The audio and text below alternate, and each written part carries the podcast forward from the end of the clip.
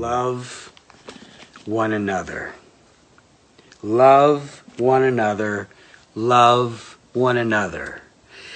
I am not the uh, the sharpest knife in the drawer, but I do think God is trying to send us a message here.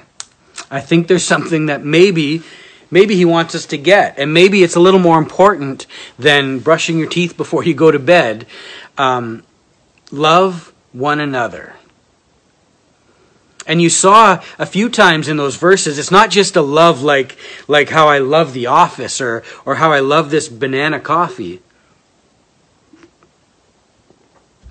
But we're to love one another as Jesus has loved us, as God has loved us, we are to love one another. I'm going to read, if I can find it here, um, just a page or two from this book called How's Your Soul? It's by, by a pastor named Judah Smith. And he says this The other day I got upset at one of my kids. We were in the car, and he did something that I told him at least five times not to do. I didn't handle it right at all. It was one of those times when you're, you're too tired to actually discipline your kids, so you just threaten them. If you do that one more time, and you say that again and again, escalating in emotion and volume each time, and then finally you can't take it anymore, and you go all incredible Hulk on them. It's not right, of course. The rule of thumb is that if you find yourself losing your temper with your kids, you usually should have disciplined them earlier in the process. Give yourself a timeout and come back when you're an adult again. But I didn't do that. I snapped. I stormed out of the car. I walked to the back, opened the hatch, and fumed, Get out of the car. He whined, I can't, my flip flop. So I grabbed the flip flop and I threw it to the ground. I didn't throw my son for the record, just his flip flop. It is now permanently broken. I was so angry at this point. We went for a walk down the sidewalk, and I was walking 10 feet in, feet in front of him. I was trying not to eat my young. A few minutes later, after I calmed down, I was embarrassed and frustrated with my behavior. I knew in my heart that Jesus would have handled the situation differently. My wife informed me that I had a problem. Something like, You're handsome as heck, but you're out of control. I might have made up the first half of that. So I texted a couple of my cousins for help.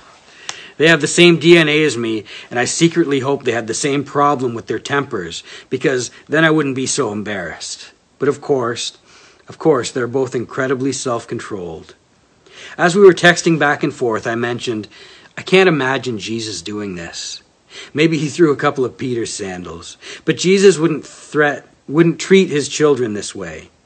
Jesus knew how to love everyone all the time, no matter what. That was a revelation to me. Bottom line, I want to be more like Jesus.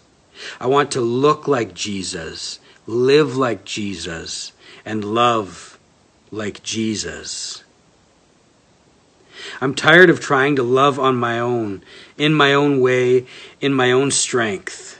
I want more of Jesus so that I can love the way he loves. I'm a long way from 1 Corinthians 13:7, but my desire and my prayer is that my soul would find its shelter and def- definition and purpose in God's love. I want to know this God of love so well and walk with him so closely that his love becomes part of the fabric of my soul. If you found a community in a church made up of people like that, a church that doesn't just preach love and then live like grizzly bears during the week, but a church that is committed to living and loving like Jesus, wouldn't you be a part of it? If you found a neighborhood like 1 Corinthians 13:7, wouldn't you move there for the rest of your days? If you found a spouse like this, wouldn't that person be the person you'd want to spend your life with? Isn't that the kind of parent you'd like to be? The kind of kids you'd like to raise? If so, then let's be those people.